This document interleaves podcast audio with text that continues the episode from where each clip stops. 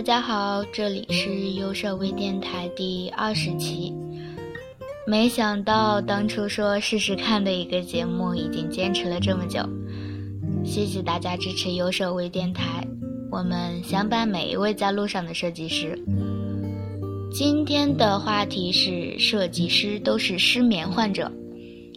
应该有很多小伙伴看到这个话题都会说：“切，每天加班睡都睡不醒，怎么会失眠呢？”但是做设计这么多年，我们也不是每天每时每刻都在工作的，对吗？我们也会有自己的闲暇时间，比如周末、假期，有时候不知道是哪里不对劲了。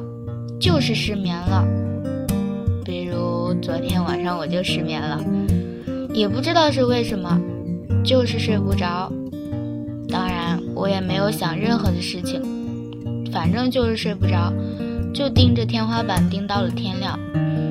这对于平常倒头就睡的我来说，也算是破天荒的头一遭了。于是我就想问问大家，失眠时都干嘛？然后看了一下评论，发现平常失眠的设计师还是蛮多的。好不容易不用熬夜还不睡觉，都琢磨啥呢？哼哼。然后我看有的人说失眠了就是干躺着，有的人说脑洞大开，幻想各种各样不同的自己，还有的人说失眠了想睡觉呗。我觉得这句话好经典。可是想睡觉就睡觉就不会失眠了，对吧？设计师失眠这个话题，本来我是想放弃的。设计师睡都睡不醒，怎么会失眠呢？好像这个话题一开始就是错误的。特别是当我去问了优设哥失眠都干嘛时，设哥回答一般不失眠，都熬夜去了，就更想放弃了。后来我就开玩笑的去问了问我的搭档艾瑞克，他说设计师都是失眠患者，这句话莫名的就刺痛了我。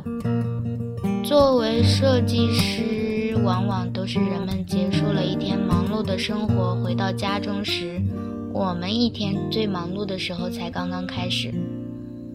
为了想方案通宵，在公司睡觉更是家常便饭。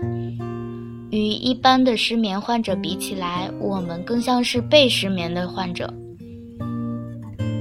我想，这大概就是为什么我会被艾瑞克那句“设计师都是失眠患者”刺痛吧。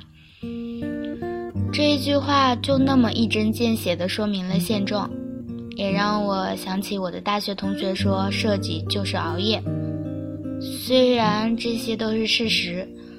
但他被人戳破摆在你面前时，总是会那么狠狠地刺痛你。问完社哥失眠做什么，我又问了他平时熬的夜中最难忘的是什么。他和很多人的回答是一样的：大学通宵打游戏的时候。看来大学时一起通宵打游戏的革命友谊想超越是很难的。在工作中呢，社哥讲他有一次他们加班到很晚，大家集体玩游戏，这晚的失眠让他很难忘。